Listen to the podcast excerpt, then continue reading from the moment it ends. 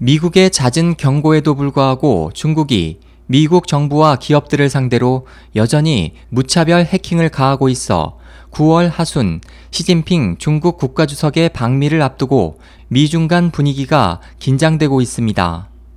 31일 로스앤젤레스 타임즈에 따르면 중국은 러시아 정보기관들과 합작해 미국 정보기관과 기업의 기밀을 광범위하게 해킹하고 있으며 입수한 자료를 분석해 미국 정보기관 요원들의 신상 캐내기에 주력하고 있습니다. 윌리엄 에바니나 국가방첩센터 국장은 중국으로 의심되는 해킹 기관이 엄청난 양의 데이터를 유출한 뒤 다시 정교한 소프트웨어를 통해 필요한 정보를 추출하고 있는 사례를 포착했다며 이들은 해킹한 방대한 자료에 대한 첨단 디지털 분석을 통해 미국 정보 요원들이 누구며 언제 어디로 여행 중인지 누가 재정적 어려움에 처해 있는지 등을 알아내려고 하고 있으며 일부는 이미 파악한 것으로 알고 있다고 말했습니다.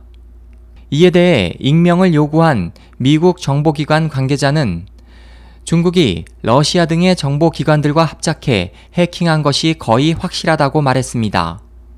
미국 정부는 이 같은 중국의 계속되는 해킹에 대한 경제 제재 방안을 검토하고 있습니다. 워싱턴 포스트는 이날 오바마 행정부가 미국에 대한 해킹으로 이익을 얻은 중국 기업과 개인에 대해 경제 제재를 가하는 내용을 향후 2주 내 최종 결정할 것이라고 익명의 행정부 관계자의 말을 인용해 보도했습니다.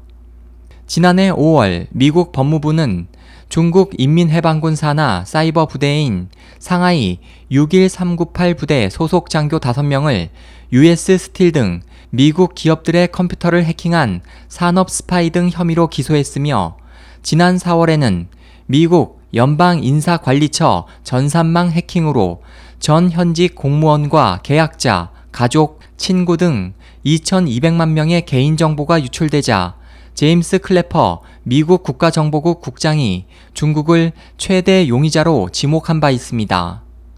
SOH 희망지성 국제방송 홍승일이었습니다.